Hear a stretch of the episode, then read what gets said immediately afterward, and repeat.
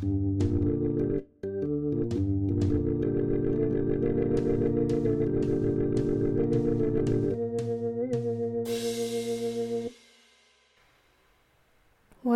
，Hello，又回来了。应该是说，觉得我其实好像蛮久没有录 Podcast 的。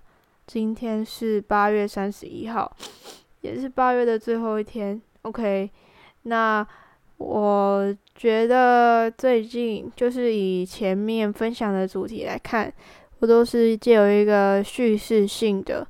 那这次比较不一样，我会先回顾我从六月底。从端午节一直到八月底之间所做过的事情，来做一个整体的回顾啦。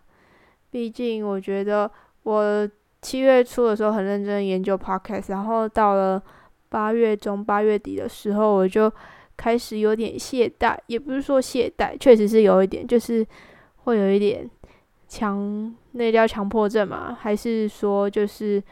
会有一点，就是觉得怕做不好，然后就拖延。对，那个就是拖延症。那现在看一下我六月底做了什么好了。六月底的时候刚回来，就接了打工的工作。那工作之余就会买一些书，看有没有一些活动可以参加，甚至是弹吉他之类的。然后之后一直到了。七月的时候，七月的时候找到了一个蛮喜欢的实习，在自由人艺术公寓。当然，我也投了稿。我觉得我写的还蛮好笑的，就是我希望我是以一种很 chill 的状态，让人家知道。那我看一下哦，哦。这大概是我自我介绍，就是我平常的兴趣是弹吉他跟创作啊，也喜欢接触译文活动，或是看文学或是哲学。哦，说到这里，想到我去高美馆里面的图书馆，看到了很多蛮喜欢的作品，而且就是与其说作品，就是图书馆，但是是高美馆 only 限定的，不能外界的。那之后。对，那反正我真的很喜欢那边，只是那边的书不能外借，可是它的展览活动又很少。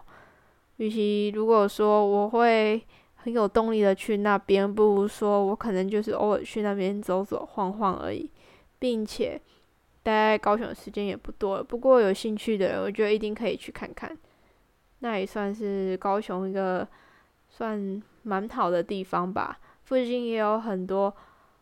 很棒的店家，可以在那边吃吃逛逛，而且又很宁静的感觉。之后可以再去盐城那附近晃晃，我觉得是一个还蛮不错的行程。从高美馆，然后一直到盐城区。那就现在回到主题好了，主题就是我刚刚讲到的，我的当初就是写给他们的自我介绍。还喜欢看独立音乐的展览，跟去音乐季，不是展览，就是挺喜欢听独立音乐，也喜欢去音乐季。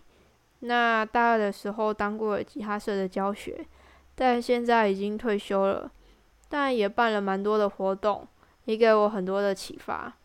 然后又说到我的个性，我我的个性跟喜欢的东西有点反差。大家说我说话很慢，但也有可能是身为高雄我的。高雄人的我本身步调偏慢，平时很喜欢规划一些自己的休闲活动，因为译文有关，希望之后能更深入创作者的想传达的理念，并且分享给更多人。然后越来越知道自己喜欢什么了，写过一些企划，但最擅长的是 Keynote 跟影片剪辑，常用的工具还有麦克风跟使用 Logic Pro 录音，最近。也开始录了 podcast，分享自己人生或学习的大小事之类，有的没有，巴拉巴拉，就写了一些比较简单片面的东西。嗯，不过最后没有去面试，其实也还蛮可惜的。不过希望以后有机会可以再多接触类似的活动。那接下来七月几乎都是礼拜三的时候去上瑜伽课。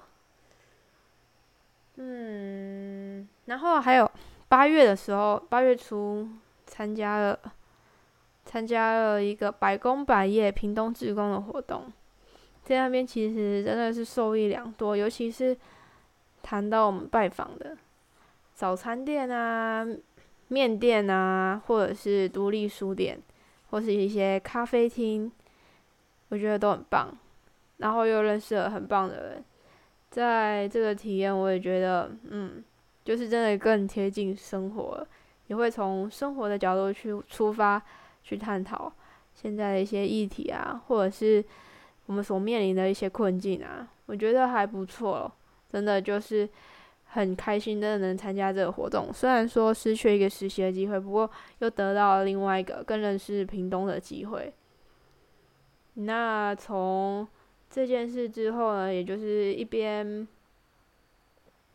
一边打工，一边上瑜伽，然后就是漂游的抢票，然后漂游抢票抢到之后，yes，所以说十一月就可以去看团了。那我觉得看团对我来说是一个很放松的时候，所以说就是一个很喜欢的娱乐活动啦。那接下来就是杜兰朵，去看了第一次去魏武营看歌剧，就献给杜兰朵啦。虽然说我抢到的位置不是说特别的优秀，但是呢，我觉得还算是 OK。就是那个声音的场域跟整个整体的配置，只是觉得说椅子上那个毛毛的地方会刺人，真的有点不太舒服。还是下次我干脆就不穿短裙，穿长裙，应该就不会有类似的困扰了。那整个座位我觉得是坐好坐满啊，而且从底下看到楼上，我觉得他把空间配置的，就是很好。然后再到舞台，还有底下交响乐，我觉得交响乐真的是在这个就是这整个。歌剧里面给我很大的启发，因为你会听到有不同的音频的乐器，然后进行不同的交叠，然后你就会觉得哦，原来这个声音在这整个声部里面是这样子运作的，就会让我有一点启发的感觉。甚至是在不同的场场景啊切换的时候，他们也会有不同的乐器去进行一种就是该改变喽，要交换喽的那种感觉。那如果说配合的好的话，它就会变成是一种非常好的形式。那之后就到三鱼书店，三鱼书店，那就要讲到这本书。我现在拿起来，我去看了一个，我去听的一个讲座，它是在。三余书店在高雄市五福路附近，也就是高雄的大同百货，也就是最旧的那个大同，现在有点已经落寞了。不过说到这里，我就去听了这个演讲，对于这种落寞的事情呢，我觉得它可以产生一种独立的见解。那这个杂志叫 Verse，就是英文诗的意思。他的杂志，在我第一次看到他的时候，就觉得他很特别，但是我不会说特别想去买它，就会像小日子杂志那样，就是它很好看，他的写作方式我很喜欢，但是好像没有理由去买它，于是我就给他了一个机会去看他的展览，然后并且更加知道这个杂志的背后它的意义跟含义是什么，于是我就给自己这个机会去看这个东西。那我看了之后，我也得到了很多启发。就是它里面，它是以两个月出的一季一本杂志。那在这一本杂志里面，它会结合很多的议题，跟很多就是要探讨的事情。那还会有很多很棒的写手啊之类的一起参与。那我最喜欢的部分是这个第一期的唐凤。我之前就在呃有在书店看到，但是看了当下就觉得说，有必要去买吗？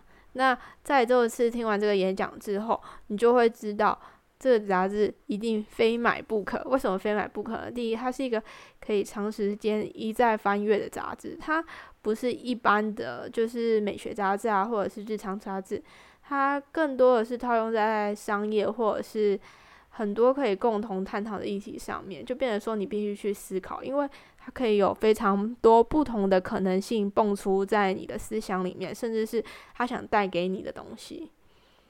当然，这杂志还是有一些比较不成熟的地方，譬如说它的排版，也是那时候观众讲到了。我觉得大家真的都很棒，愿意提出意见，希望让杂志越来越好。而且这杂志是很多不同的，就是写手，那这些写手也算是就是一个斜杠的工作去完成这本杂志的。呃，我觉得可以创造出这么精彩的内容，也是很不容易。那里面有个记者叫杨志杰，也是。前阵子在听 podcast 报道者里面有看到的一个记者，我觉得他真的蛮厉害，大家可以去听听看 podcast 的报道者之类的。好啊，这本杂志真的是激推激推，真的。那在昨天也去拿了泰勒斯的新专辑《Folk Roll》，我觉得我不知道为什么中文要叫《美丽传说》，不过。我觉得这不影响我喜欢这张专辑的原因，就是它已经回到一种乡村的风格，甚至是到了比较内心层面去探索，去给他，我觉得比较类似是，就是希望他专他在乡村专辑里面给自己一个交代，跟自己一些内心的探索跟历程吧。所以说这张专辑真的是推爆。只是我每次都只买台版，因为我必须说我是喜欢他的歌，再加上他的人，不是他的歌跟头衔大于他的歌，所以说我觉得不管我买什么版本专辑都不重要，重要的是我很喜欢他的创作理念跟歌，虽然说他真的蛮厉害的，嗯，那我等下可能在曲子后面也会放一首我里面最喜欢的歌。那讲到这里的话，这个星期五，现在已经星期一了，要去听屏东县的一个演讲。他是在就在说孤岭街的少人杀年事件，编剧魂。这呃，我在前阵子也买了一本书，叫《编剧魂》，是一个叫小野的作家写的。他用科学思维去探讨他在写作的历程。他也是跟杨德昌导演一起。共事多年的一个伙伴，所以说我就想要借由这个机会去看看。那我觉得这个暑假其实过得蛮充实的，然后也慢慢的去探索很多不同的新事物，很感谢。然后今天烤了一个香蕉棒蛋糕，我个人是觉得蛮成功，可是希望以后还可以用其他的配方去研发不同的棒蛋糕。我觉得我大概就讲到这里吧。有什么需要补充再告诉大家哦。还有就是，我觉得哲学真的是一种，就是比起说一般的漫画书啊什么的，我觉得就把它当故事吧看，然后你就可以去思考，是我最近最喜欢的一门学科跟类别，甚至是想把法语学好。就是面对不同语言，我们都会有不同的思考方式去理解这个语言背后，甚至是这个国家的脉络。我觉得语言就是一个很棒的东西，你要先去了解它的架构，才可以去探讨其中的价值。好啦，那大概最近学习的过程就是这样，当然也会有耍赖啊、放空啊、耍笨的时候，不过还算充实啊。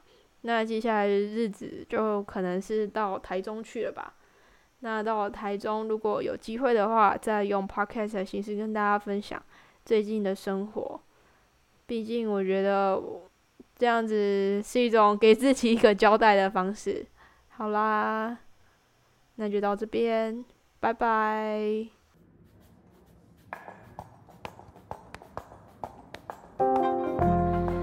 Vintage tea, brand new phone, high heels on, cobblestones.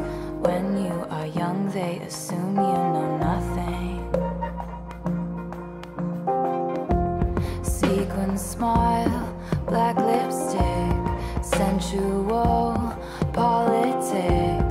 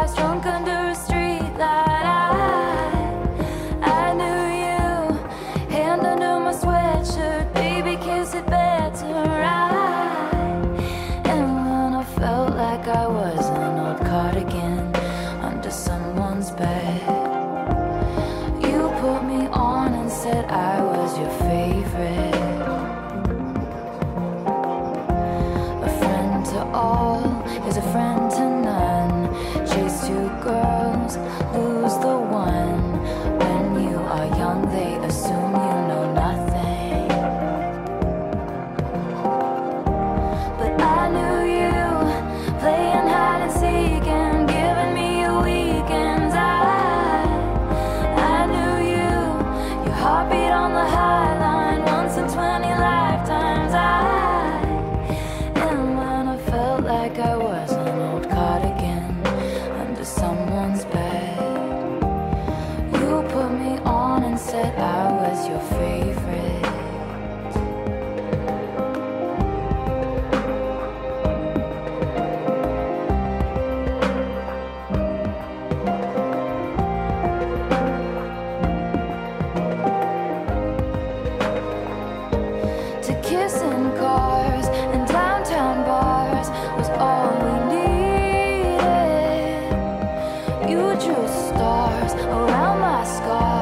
now